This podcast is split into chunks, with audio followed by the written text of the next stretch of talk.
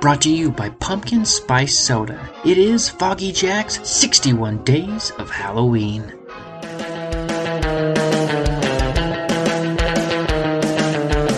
Hello, everybody. My name is Foggy Jack, and I'm the Shock Bazaar Mental Mentalist and the host of the Foggy Jack Live Podcast. Now, let's head on down to the pumpkin patch for more.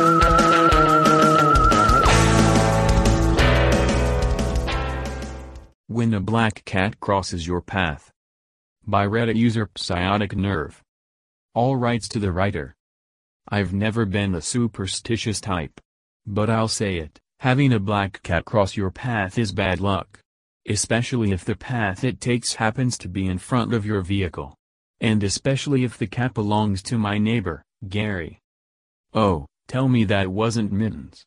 I gasped, glancing at my wife. She only bit her lip, her eyes wide. But sure enough, it was. And I was given the unpleasant task of cradling poor Mittens in my jacket as we walked to Gary's front porch to tell him what had happened. It didn't take him long to answer the door, as soon as it swung open his eyes fixed on the bundle in my arms.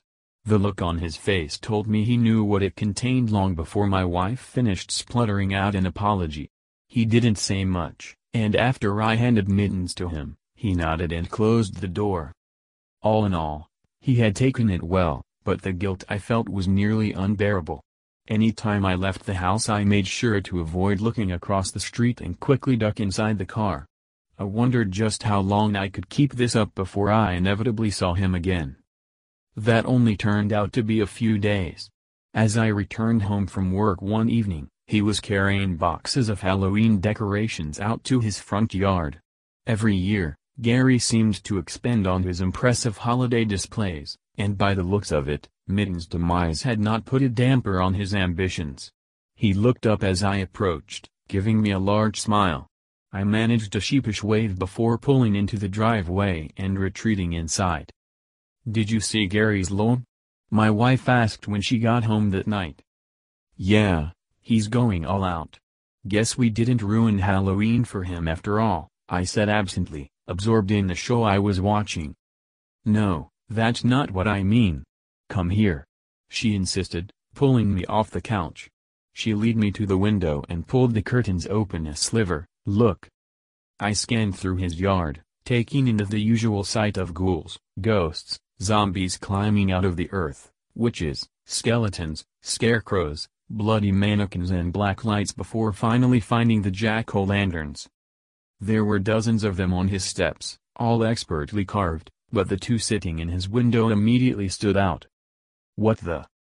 Flickering by candlelight, in vivid detail, our faces stared back at us. I marveled at how he was able to capture our likeness so perfectly, but the sight of them sent a chill up my spine. Why would he do that? It's so weird. I can't stand them. You need to go over there and tell him to get rid of them, my wife insisted. Though the pumpkins were unnerving, the thought of going to talk to Gary repulsed me.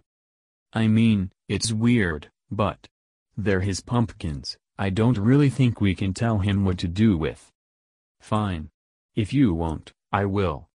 With that she marched out the door.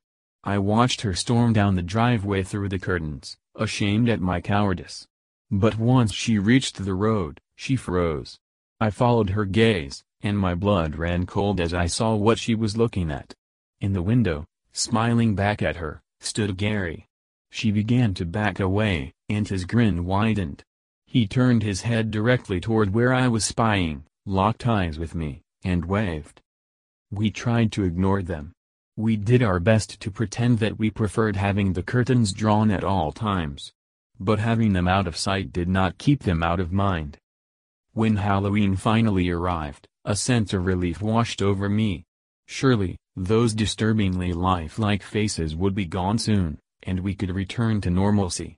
Unlike years past, we turned all of our lights off to deter any trick-or-treaters from coming to our door. For the most part the evening was uneventful.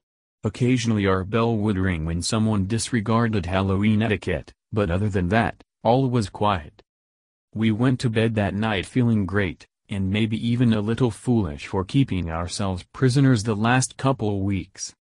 You know, I bet it was just a prank, a little Halloween joke, you know? I chuckled, maybe he was just trying to spook us a bit. Well it worked. He must have been laughing his ass off, watching us sprint inside all the time. The next morning I opened the door and leisurely strolled to my car to find Gary already at work taking his decorations down. He looked up when he noticed me, and we waved to each other. Indeed, it looked like things would go back to normal. Only they didn't. When I returned home, Gary had taken everything down. Everything, that is, except our pumpkins. They continued to glare at me from the window. If it was a prank, it had gone too far. I felt anger rising in my chest, and I finally decided to do something about it. I pounded on Gary's door, my knuckles white with rage. The minute he opened the door the words spilled out of me before I could stop myself. Take those damn pumpkins down, Gary. He stood silent for a while, watching me seethe on his doorstep.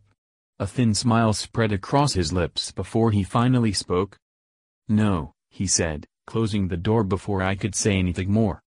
I slammed on the wood some more and rang the bell but he only turned out the lights, leaving me alone as the eerie jack-o'-lanterns leered at me from behind the glass. It's been a week since that night. With each passing day, it has only gotten worse.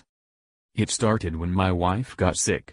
She woke up one morning feeling extremely sluggish, and as I watched her struggle down the stairs, I became aware of my own fatigue. We dismissed it for a while, it was easy enough to assume we had the flu or something. So we stayed home and cuddled on the couch under a blanket. But after three days, I knew something was very wrong. As I watched my wife's beautiful features start to sag and wrinkle, I knew. By then she couldn't pull herself upright, and I barely had the energy to fetch us water. I could feel it beneath my skin. The rot. The decay. We were dying, and there was nothing I could do to stop it. I held my wife close, her body melting from the inside out, her every breath drawn in agony. I couldn't bear to watch her suffer that way. The walk across the street took most of my strength.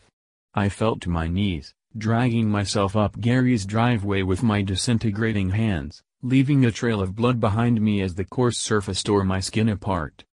I looked at the rotting pumpkins in his window. They were barely recognizable, their faces folded inward and they leaked brownish liquid from their mouths. As I tried to pull myself to my feet, I became aware of a shadow looming over me. Gary. Please. I gasped, the words thick and sticky in my throat.